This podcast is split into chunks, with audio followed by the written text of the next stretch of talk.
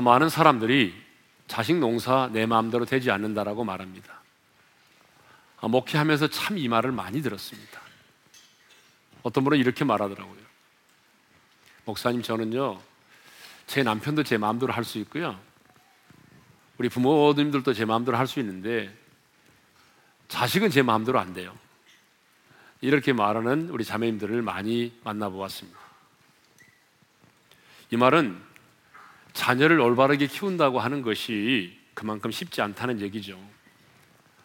분명히 내가 낳은 자식이지만 어떻게 내가 저런 자식을 낳고 미역국을 먹었나 할 정도로 삐딱하게 자란다는 것입니다. 그렇습니다. 자녀는 낳는 것도 어렵지만 여러분, 자녀를 기르기가 더 어렵고 자녀를 올바르게 하나님의 말씀으로 키우는 것은 더 어렵습니다.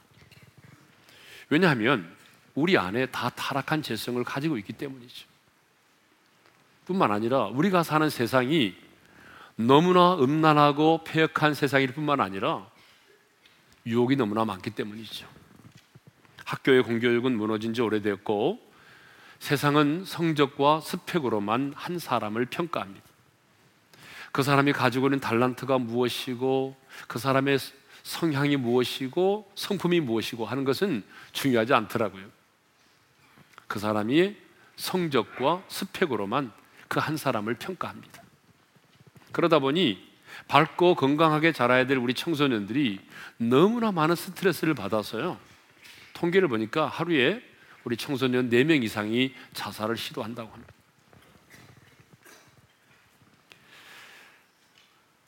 학교에서 예면당하고 집에서 방치되고 그래서 거리에서 방황하고 있는 가출 청소년이, 청소년들이 기하급수적으로 늘어나고 있습니다.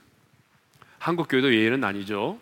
자, 믿음을 가지고 있는 우리 고등학교 아이들이 또 재수를 했다든지 대학에 들어가게 되면 이십 명 정도 아이들이 대학에 들어갔는데 대학 생활 가운데 신앙 생활을 제대로 하고 있는 아이들은 세 명에서 네 명밖에 되지 않는다는 것입니다. 여러분, 그 많은 아이들이 대학에 들어간과 동시에 교회를 떠나가고 있습니다. 그래서 이단보다 더 무서운 교가 바로 대학교라, 그런 말이 있습니다. 이런 시대를 살아가고 있기 때문에 여러분, 자녀를 바르게 교육하고 훈련하는 일이 쉽지 않습니다. 그런데 한 목사님이 이 책을 썼어요. 자식 농사 주 안에서 내 마음대로 된다. 제가 인터넷에서 이 책을 보고요 너무 충격을 받은 거예요. 그러니까 저 역시 자식 농사 힘들다 라고 생각하는 사람 중에 한 사람이었는데, 이 목사님은 역설적으로 자식 농사 주 안에서 내 마음대로 된다 그랬어요. 그래서 급하게 이 책을 사서 제가 읽게 되고 제목을 바꿨습니다. 그 말씀의 제목을 자식 농사 주 안에서 내 마음대로는 빼고 된다. 이게 오늘 말씀의 제목입니다. 우리 옆 사람과 한번 인사하겠습니다. 자식 농사 주 안에서 됩니다. 음. 어, 여러분, 이 책을 지금 이제 일 층에서 팔고 있으니까 여러분 자식 농사 잘 하기를 원하시는 분들은 이 책을 사서 읽으시면 되겠습니다. 몇 권 남았는지는 모르겠는데, 자, 이 책을 쓰신 목사님은요 대구에서 목회를 하시는 권창규 목사님이십니다. 그런데 이분은 딸 셋을 학교에 보내지 않고 집에서 홈스쿨링을 했습니다. 그리고 아이들에게 유대인들이 삼 년, 삼천 년 동안 지켜온 그 교육의 원리를 실제로 아이들에게 적용을 시켰습니다.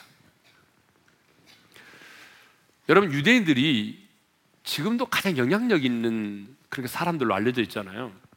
근데 뭐 유대인들이라고 해서 특별히 머리가 좋은 건 아니거든요.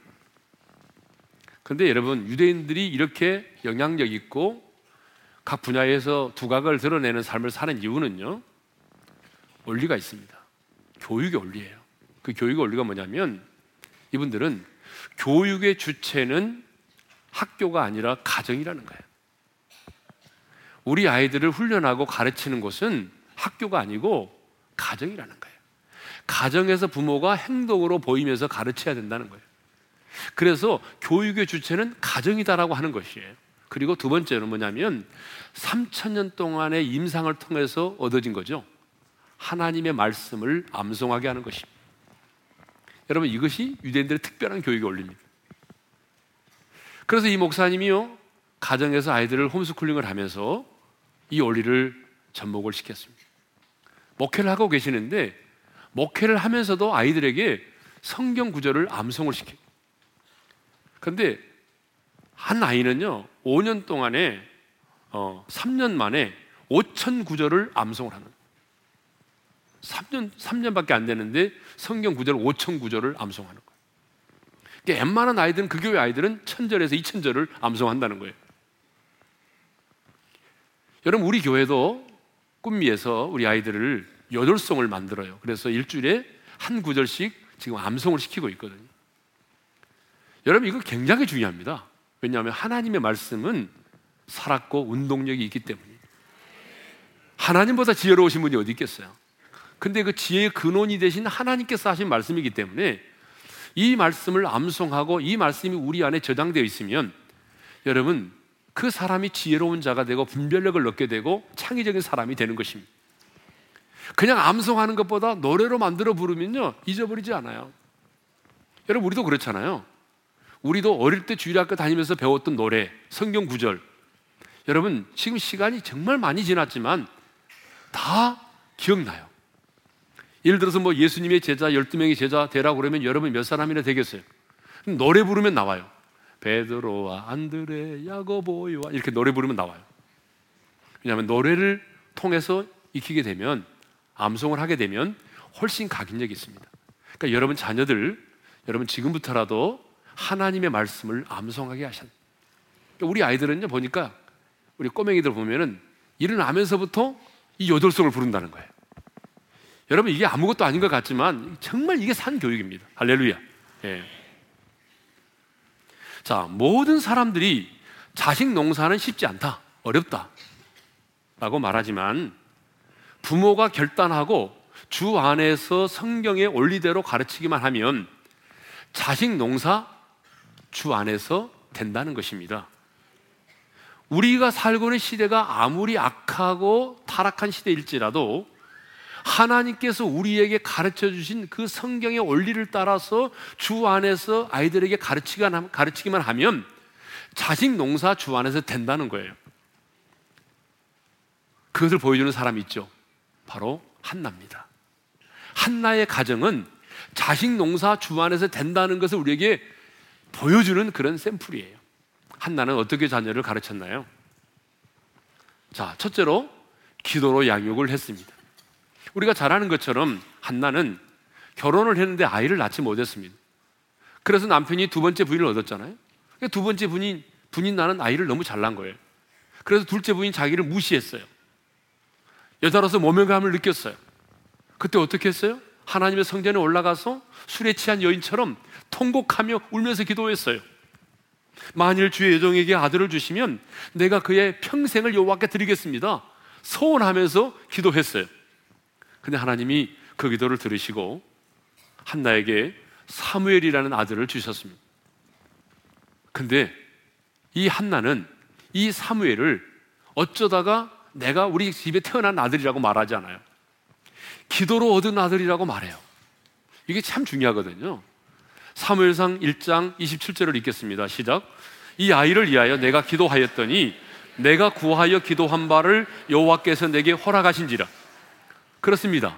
한나는 기도를 통해서 사무엘을 얻었습니다. 그리고 주신 그 아이를 위하여 늘 기도했어요. 성경을 보게 되면 한나는요, 기도의 사람이었습니다. 그래서 언제나 기도의 자리로 나아갔습니다. 아이가 생기지 않았을 때, 아이가 없을 때에도 성전의 기도의 자리로 나아가 기도했습니다.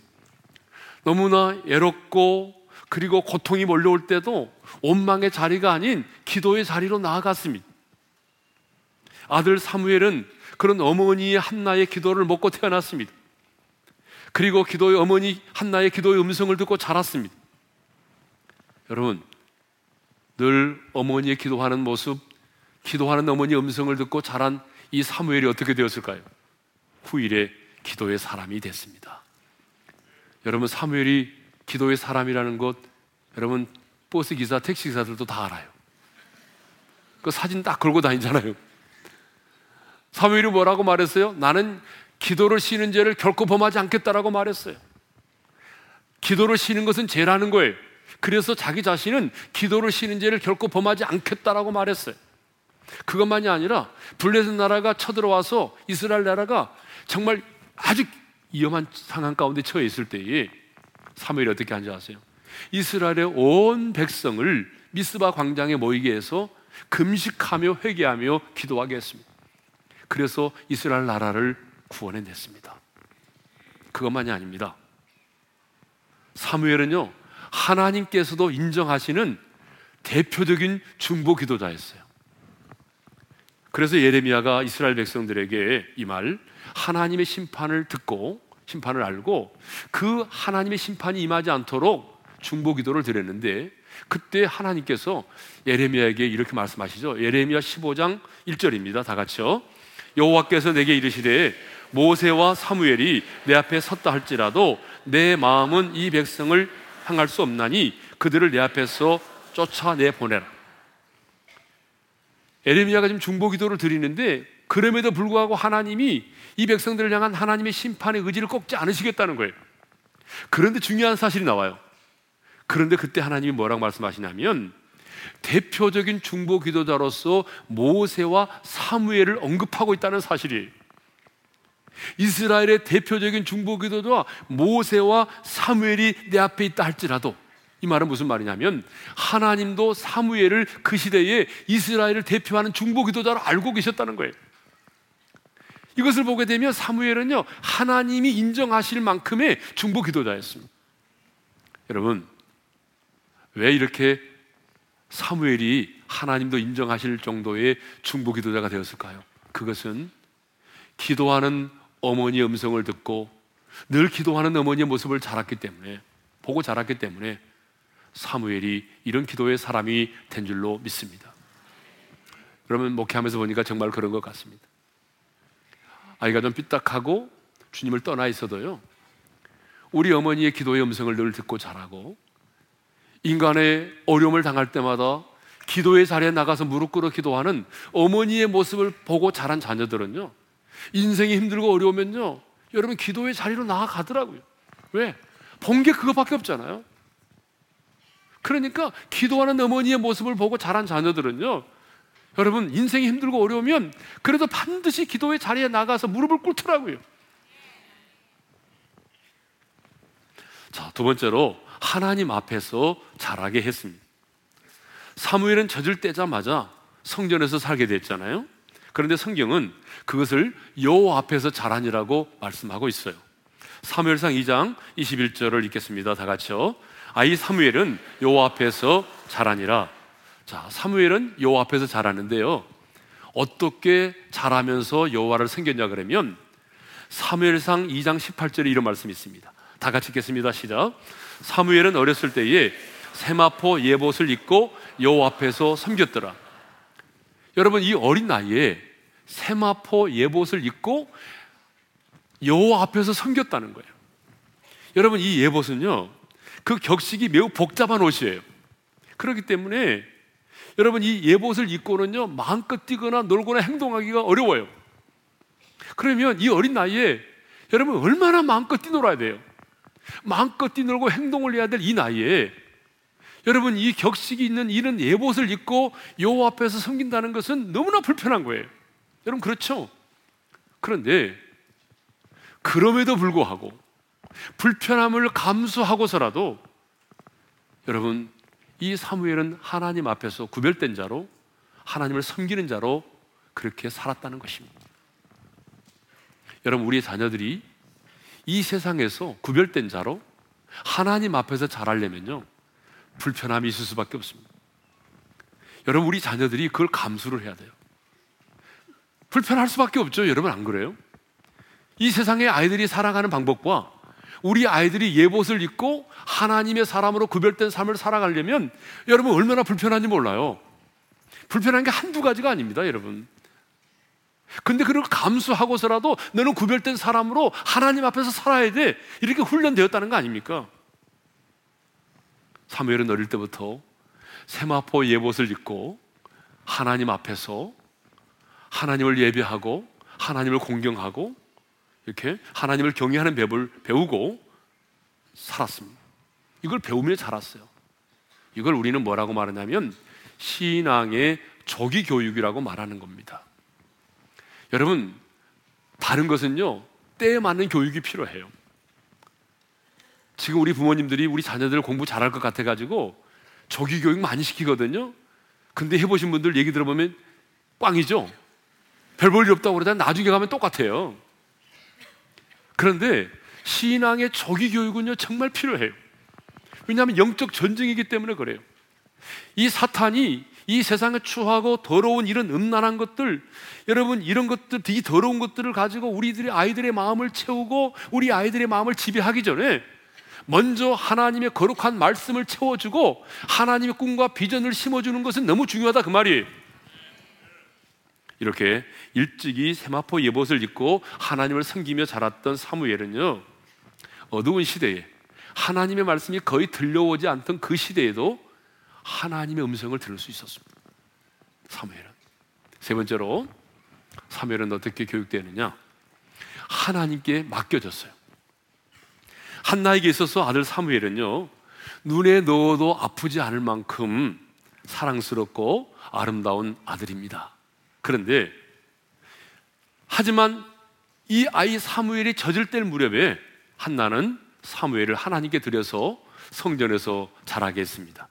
자, 사무엘상 일 장 이십이 절을 읽겠습니다. 다 같이요. 오직 한나는 올라가지 아니하고 그의 남편에게 이르되 아이를 젖대거든 내가 그를 데리고 가서 여호와 앞에 뵙게 하고 거기에 영원히 있게 하리이다. 사무엘상 일 장 이십팔 절입니다. 시작. 그러므로 나도 그를 여호와께 드리되 그의 평생을 여호와께 드리나이다 하고 그가 거기서 여호와께 경배하니라. 이것은 한나가 하나님 앞에 서원한 것을, 그 약속을 지킨 것이기도 하지만 아들 사무엘을 온전히 하나님께 맡겼다는 것을 알 수 있습니다. 아이들을 내가 누구에게 맡기느냐 하는 것은 정말 중요한 문제예요. 아무리 머리가 좋고 가능성이 있어 보이는 아이라 할지라도요 잘못된 스승을 만나게 되면 그 인생은 망칠 수밖에 없어요. 나쁜 사람을 만나서 나쁜 교육을 받게 되면요 부모의 가슴에 못을 박을 수밖에 없는 자녀가 되는 거예요. 그러니까 내 자녀를 누구에게 맡기느냐는 굉장히 중요한 것이거든요. 그런데 사무엘의 어머니 한나는 모든 교육의 근원이 되시고 지혜의 근원이 되시는 하나님께 사랑하는 아들을 맡겼습니다.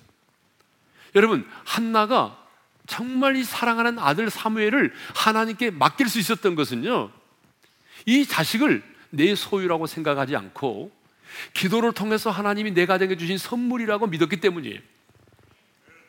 여러분, 누가 내 자녀를 온전히 하나님께 맡길 수 있습니까? 내 자식을 내 소유라고 생각하는 사람은 죽었다 깨어나도 내 자녀를 하나님께 맡길 수 없어요. 여러분, 누가 내 사랑하는 자식을, 내 사랑하는 아들과 딸을 하나님께 온전히 내어드릴 수 있습니까? 내 소유가 아니라 하나님께서 우리 가정에 맡긴 선물이라고 믿는 사람만이 내 자녀를 하나님께 내어드릴 수가 있는 거죠. 벌써 아멘을 잘 못하잖아요, 지금. 그러면 내 자녀를 하나님께 맡긴다는 건 뭐예요? 내 자녀를 하나님께 맡긴다라고 하는 것은 자녀의 양육권을 포기하고 방치한다는 말이에요? 아니에요. 하나님께서 내 자녀를 지켜주시고 하나님이 내 자녀를 보호하시고 하나님이 내 자녀를 연단하고 훈련하셔서 하나님이 원하시는 대로 사용하도록 내어드리는 거예요. 내가 원하는 삶이 아니라 내 하나님께서 내 자녀를 마음껏 사용하시도록 하나님께 내어드리는 거예요. 이게 하나님께 맡기는 거예요. 한나는 아들 사무엘을 하나님께 맡겼습니다. 사실 이것만큼 어려운 것이 없어요. 근데도 한편으로 생각해보면 반대로 여러분 이것만큼 쉬운 일이 없어요. 왜냐하면 하나님께 맡기면 하나님이 책임져 주시기 때문입니다. 아무리 능력 있고 똑똑한 부모라고 할지라도 여러분 이십사 시간 아이들과 함께 있을 수가 없습니다. 요즘에 헬리콥터 마음이 있잖아요. 우리 어머니들 보게 되면 헬리콥터처럼요 그 주변을 맴돌고 떠나지 않아요. 학교 보내놓고도 그 주변에 맴돌고 있는 거예요. 그래서 이십사 시간 동안 자녀를 관찰하고 지키고 보호해주고 필요를 채워주고 이런 일들을 하는 거예요. 근데 여러분, 여러분이 헬리콥터 마음이 돼서 헬리콥터처럼 내 자녀의 주변을 맴돌고 그래서 여러분이 지켜주고 보호하고 뭔가 충족시켜준다고 하면은요, 좋을 것 같아요? 여러분, 그런 자녀들은요, 사회 적응력이 떨어져요.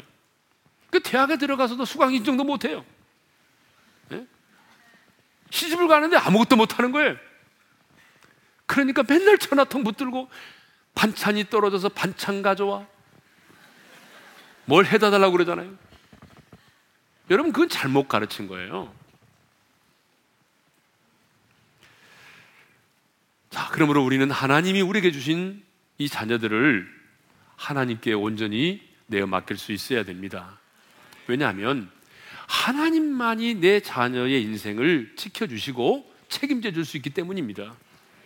그러므로 우리는 언제나 기도를 통해서 기도를 통해서 인생의 해답이 되시고 전능하신 그 하나님께 우리의 자녀를 맡겨드려야 됩니다. 그리고 말씀 안에서 훈련을 받고 양육을 받도록 해야 하는 거죠. 자, 이렇게 한나는 아들 사무엘을 기도로 양육했고 하나님 앞에서 자라게 했고 하나님께서 내 아들의 인생을 책임져 주시도록 하나님께 내어드렸습니다. 그랬더니 어떻게 됐을까요? 하나님이 어떻게 하셨을까요? 그냥 놔뒀을까요? 하나님이요, 그 아들 사무엘을 그 시대에 가장 뛰어난 사람, 그 시대에 가정의 울타리를 뛰어넘고 지역을 뛰어넘어서 그 시대에 가장 영향력 있는, 선한 영향력 있는 사람으로 하나님이 사무엘을 세워주셨습니다. 제가 증거해 드리겠습니다. 그 시대에 초대 이스라엘의 왕인 사울왕, 그리고 다윗을 왕으로 기름 부은 자가 누구예요? 사무엘입니다. 한나가 낳은 사무엘이 두 왕을 머리에 기름을 부은 거예요. 왕으로. 그것만이 아니에요.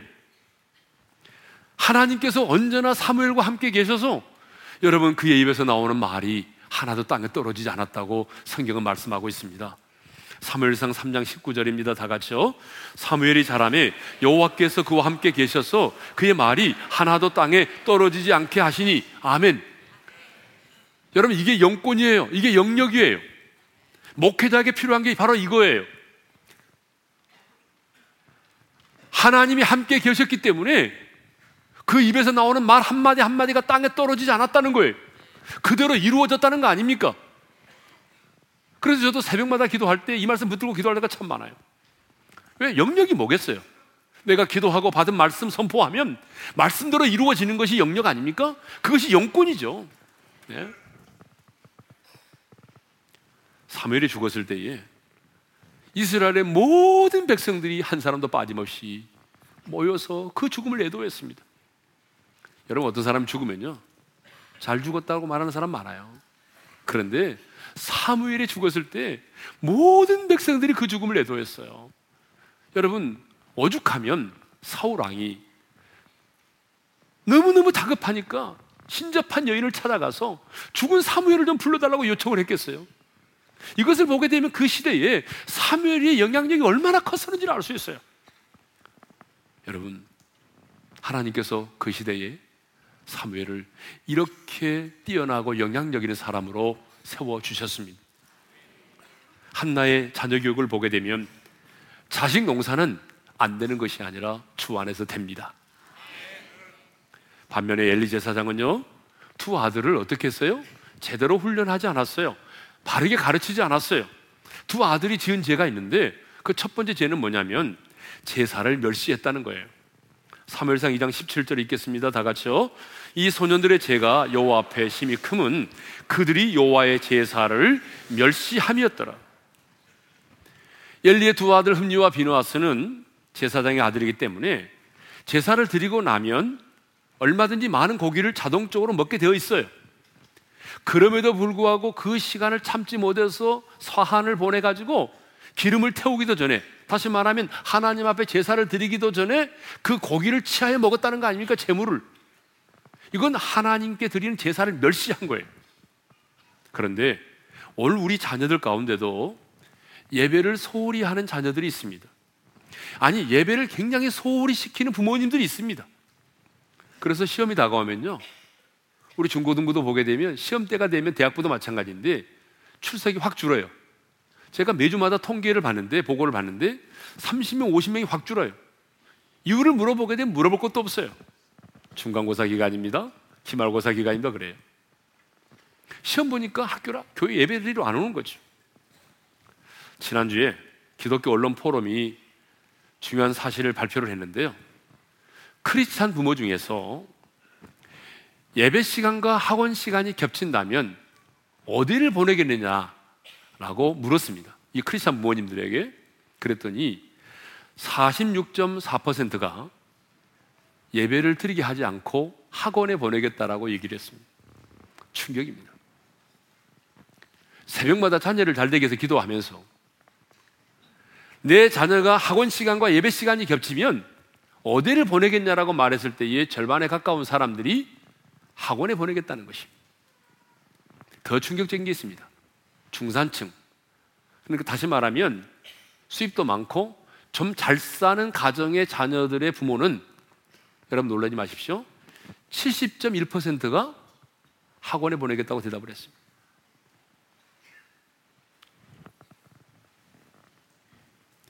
여러분, 그러면서도 우리 자녀들이 잘 되기를 바라죠. 그러면서도 우리 자녀들이, 여러분, 이 시대에 하나님이 책임져주는 사람이 되기를 원하죠. 예배를 소홀히 하는 것은요, 하나님을 멸시하는 겁니다. 사무엘상 이 장 삼십 절요, 다 같이요, 시작. 나를 존중히 여기는 자를 내가 존중히 여기고 나를 멸시하는 자를 내가 경멸하리라. 나를 존중히 여기는 자를 내가 존중히 여기고 나를 멸시하는 자를 내가 경멸하겠다고 말씀하셨어요. 여러분, 이것은 진리예요. 시간이 가도 이것은 진리입니다. 그런데 오늘 우리 중에는요, 예배를 드리되 상습적으로 지각하는 분이 있어요. 어쩌다 지각하는 건 이해됩니다. 그런데 지금 이제 설교 끝나갈 무렵에 꼭 들어오신 분들이 계세요. 그리고 여러분, 축도도 끝나기 전에 총알처럼 뛰쳐나가는 분들이 계세요. 여러분, 이것은 하나님에 대한 존경심의 결여입니다. 이것은 예배를 드리는 자의 모습이 아니죠. 저는 그런 분들 볼 때마다 마음속으로 이런 생각이 들어요. 만일 하나님이 예배 시간에 빨리 나가는 순서대로 그 영혼을 부르신다면 어떻게 될까? 하나님이 예배 시간에 빨리 나간 순서대로 그 영혼을 부르시겠다고 한다면 아마 안 나가려고 막 서로 여기서 서로 막 밀치고 날릴 거예요. 먼저 나가라고.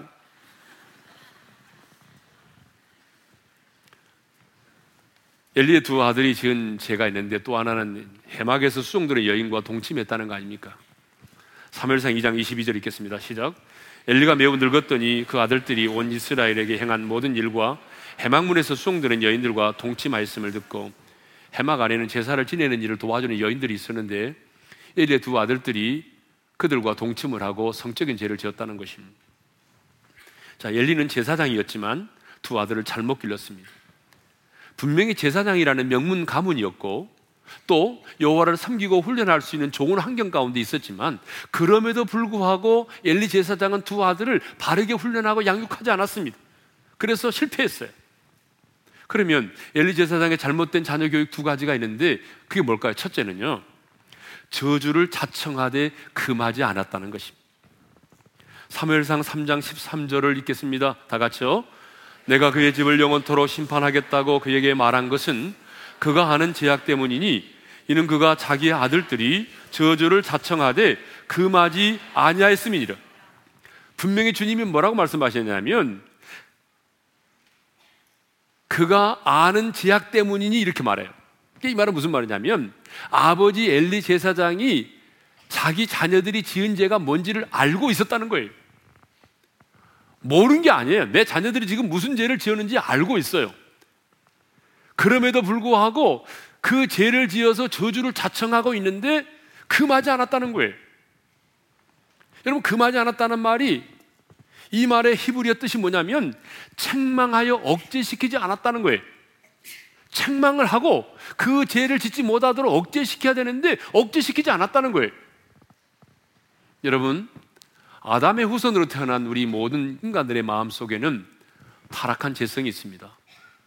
여러분, 타락한 죄성이 뭐예요? 한마디로 말하면 우리 안에 있는 타락한 죄성의 성품은 여러 가지지만 그 타락한 죄성이 뭐냐? 딱 한마디로 말하면 이렇게 말할 수 있습니다. 하나님이 내 인생의 주인이 아닌 내가 내 인생의 주인이 돼서 내가 원하는 대로의 삶을 사는 것. 여러분, 이것이 우리 안에 있는 타락한 죄성입니다. 여러분, 이것 때문에 아담과 하와가 선악과 따먹었죠? 그렇죠? 이것 때문에 바벨탑을 쌓은 거 아니에요, 인간이? 내가 내 인생의 주인이 돼서 내가 원하는 대로 삶을 사는 거예요.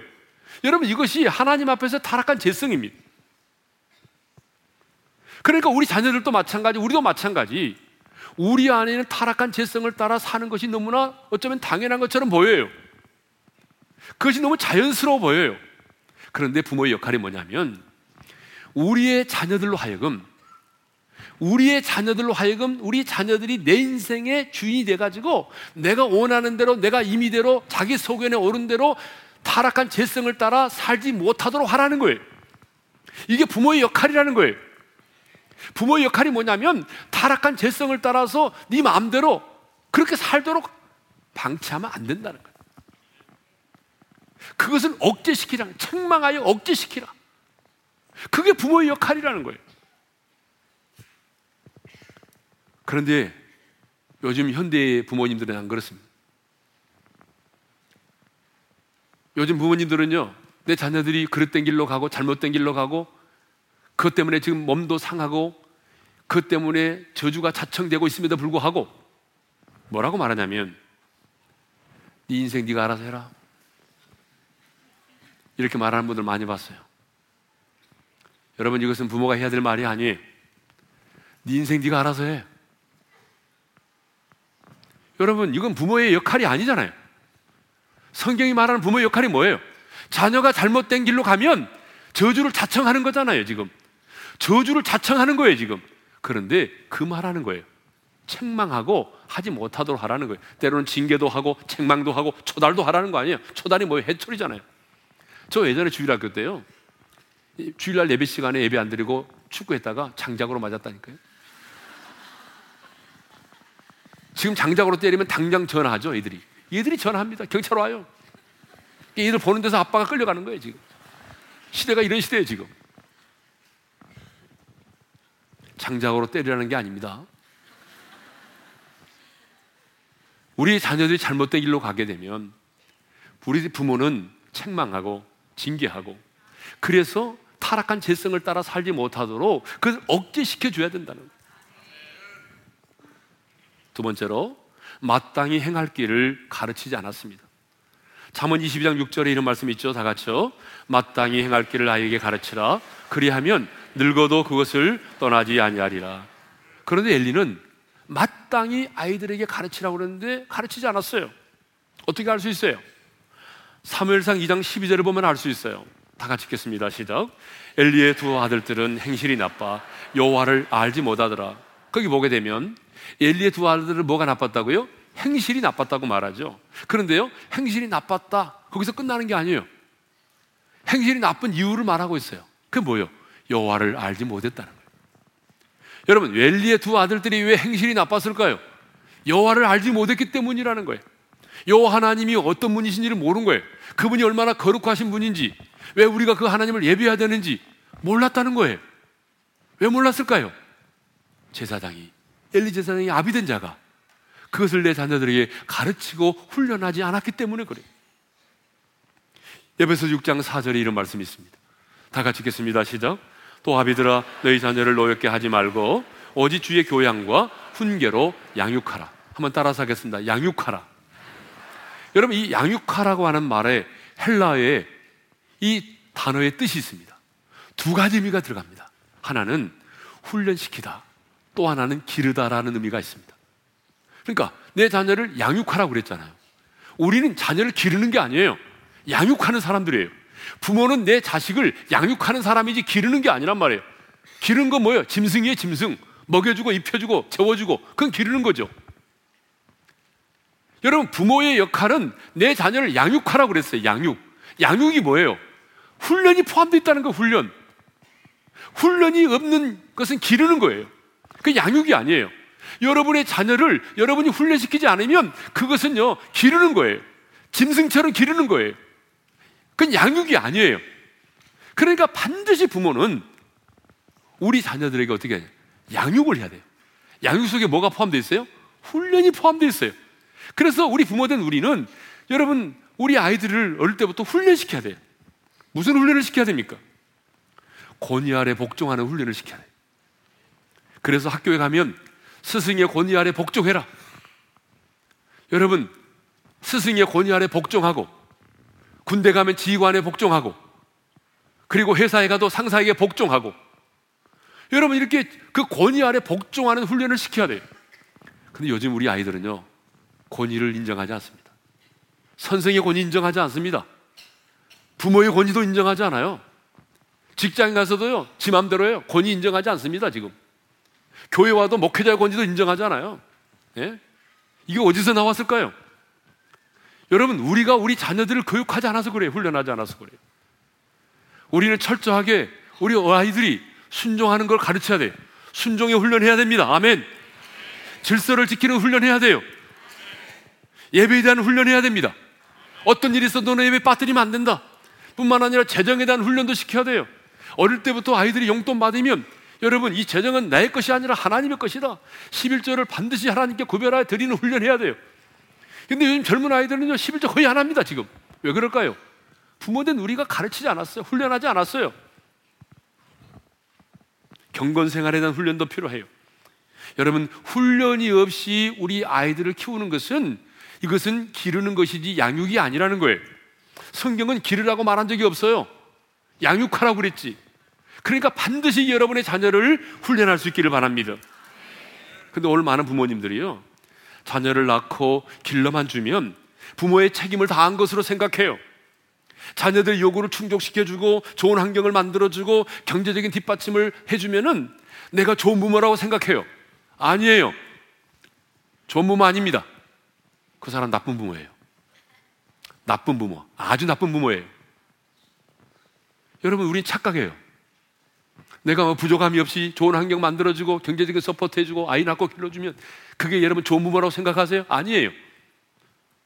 내 자녀를 마땅히 행할 길을 가르치지 않으면, 내 자녀를 하나님의 말씀으로 훈련하지 않으면 여러분 그 부모는 나쁜 부모예요.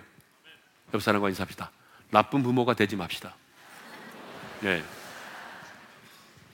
엘리의 가정을 보게 되면 쟤는 자녀가 지었지만 하나님은 그 죄에 대한 책임을 누구에게 물으신지 아세요? 그 부모에게 물으셨다는 사실입니다. 제가 이 말씀을 묵상하면서 너무 찔림을 받았어요. 죄는 누가 지었죠? 두 아들이 지었어요. 근데 하나님은 그 죄에 대한 책임을 누구에게 물었는지 아세요? 그 아비에게 물었어요. 여러분 성경에 보니까 하나님이 엘리 제사장의 제사장의 직무에 관해서는 아무 말씀도 하지 않았어요. 그 말은 무슨 말이냐면 적어도 엘리가 제사장으로서 직무를 감당하는 데는 하나님 보시기에 어때요? 괜찮았다는 거예요. 그런데 문제는 뭐냐면 두 아들에 대해서 두 아들이 지은 죄에 대해서 하나님 그 책임을 누구에게 물었어요? 그 아빠에게 물었다는 거예요. 여러분 이걸 아셔야 돼요. 여러분의 자녀가 죄를 지었죠? 그러면 하나님 그 죄에 대한 책임을 자녀에게만 물으시는 게 아니에요. 부모된 여러분에게 묻는 거예요. 네가 얼마나 사업을 잘했느냐? 네가 목사로서 얼마나 사역을 감당했느냐? 여러분 이거 묻지 않아요. 지금 주님이 주님이 물으시는 게 뭐예요? 네 자녀가 지은 죄에 대한 책임을 묻겠다는 거 아니에요. 지금 이렇게 두 아들에게 마땅히 행할 길을 가르쳐주지 아니하고 저주를 자청하되 금하지 않은 이 엘리의 가정이 어떻게 되었을까요? 여러분 첫째로 단명입니다. 노인이 그 집에 하나도 없게 됐어요. 사무엘상 이 장 삼십이 절과 삼십삼 절을 읽겠습니다. 다 같이요.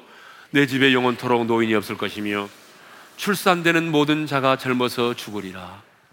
단명입니다. 두 번째는요 언약궤를 빼앗기고 두 아들이 한날 한시에 죽는다는 것입니다. 사무엘상 사 장 십일 절입니다. 다 같이요. 하나님에게는 빼앗겼고 엘리의 두 아들 흠니와 피느하스는 죽임을 당하였더라. 하나님의 임재를 상징하는 언약궤도 빼앗겼고 두 아들도 한날 한시에 죽었습니다. 세 번째는요 엘리 자신도 충격을 받고 비참하게 죽었습니다. 사무엘상 사 장 십팔 절입니다. 다 같이요. 하나님의 계를 말할 때에 엘리가 자기의 의자에서 뒤로 넘어져서 문 곁에서 목이 부러져 죽었습니다. 네 번째는요, 하나님의 영광이 그 가문에서 떠났습니다. 이게 가장 큰 초조입니다. 아들 비누아스의 며느리가 아들을 낳으면서 죽었는데 그때 한 얘기였습니다. 며느리가 죽어가면서 하는 얘기, 이가봇. 이가봇이 뭔지 아세요? 하나님의 영광이 떠났다, 그 말입니다. 이 가문에서 하나님의 영광이 떠났다는 것입니다. 가장 무서운 저주죠. 여러분, 엘리 제사장은 두 자녀를 마땅히 행할 길을 가르치지 않고 저주를 자청하되 금하지 않게 해서 여러분, 이 가문이 이런 저주의 가문이 되고 말았습니다.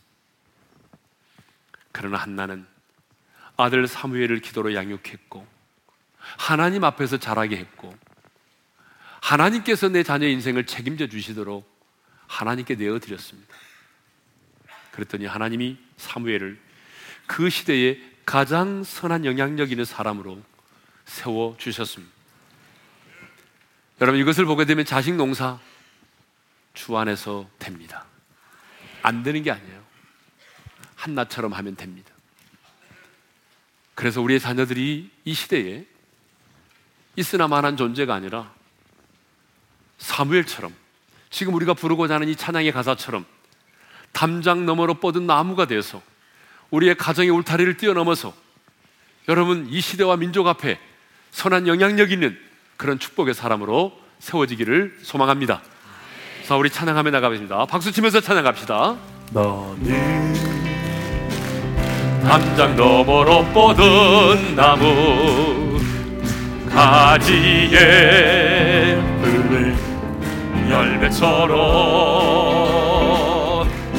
하나님의 귀한 축복이 삶에 가득히 넘쳐날 거야.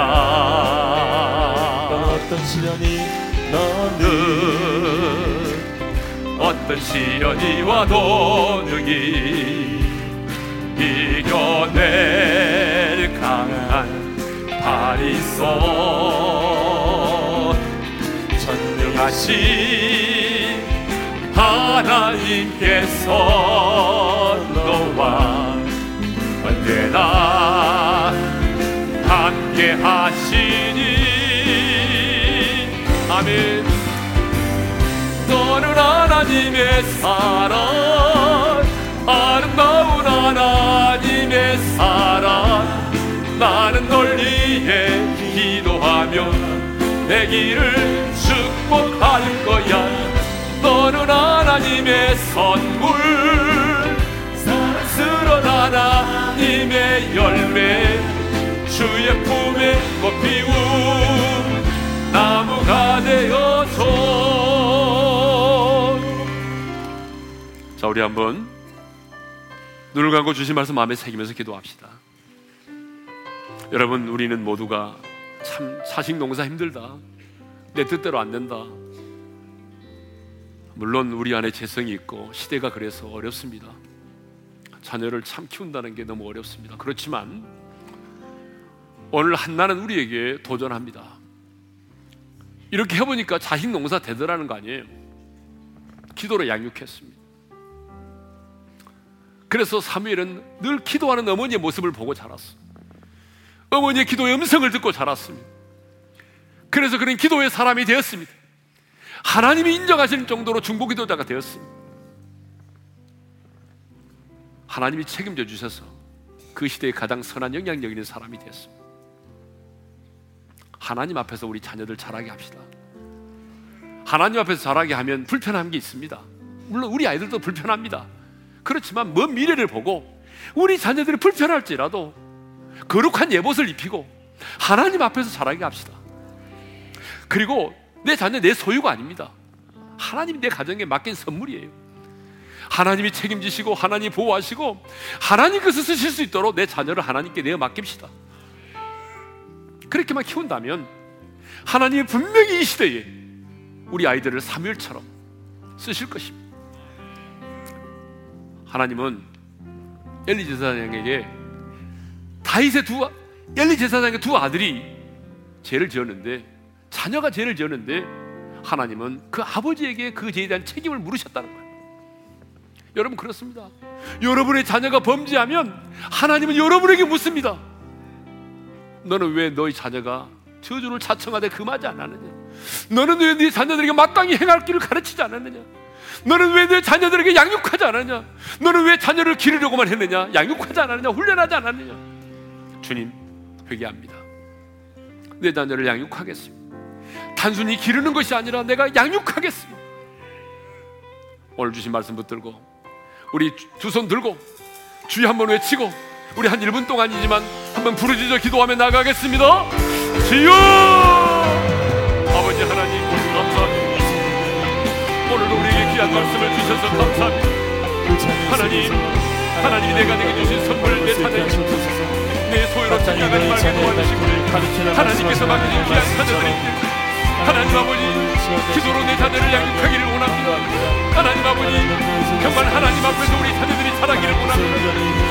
하나님 또 불편함이 있을지라도 구별된 사람으로 자라게 도와주시고 우리의 자녀들을 기르는 것이 아니라 우리의 자녀들을 양육하는 자가 되게 도와주셔서 우리의 자녀들이 철저하게 수업을 배우고 제대로 된 훈련을 배우고 하나님 아버지 잘 훈련되고 저주를 자청하되 금하지 않는 어리석은 부모가 되지 않도록 도와주시고 철저하게 우리 자녀를 훈련하고 양육하고 그래서 우리의 자녀들이 임하는 때에 하나님 나라에 임하지 않도록 하나님께서 임하는 우리의 자녀들의 주님을 찾고 도와내다니 우리의 자녀들의 주님을 베풀어 주시기를 원합니다. 이 시간 회개합니다. 내 자녀들의 죄를 생각했던 거 회개합니다. 하나님 아버지 내 자녀를 온전히 양육하지 못했던 것을 회개합니다. 하나님 아버지 이제부터라도 하나님 내가 되게 이기한 자녀들을 하나님 아버지 잡아주시고 그들을 그리며 하나님의 말씀 앞에 바라며 하나님 아버지 기도를 양육하며 그들을 생기며 살겠습니다. 이제는 우리 주 예수 그리스도의 은혜와 하나님 아버지 영원한 그 사랑하심과 성령님의 감동 감화 교통하심이 하나님이 내게 맡기신 귀한 자녀들 내 소유로 생각하지 않고 기도로 섬기며 하나님 앞에서 섬기며 하나님께 내어드림으로 우리의 자녀들이 이 시대에 사무엘처럼 영향력 있는 사람이 되기를 소망하는 모든 지체들 위해 이제로부터 영원토록 함께 하시기를 축원하옵나이다. 아멘.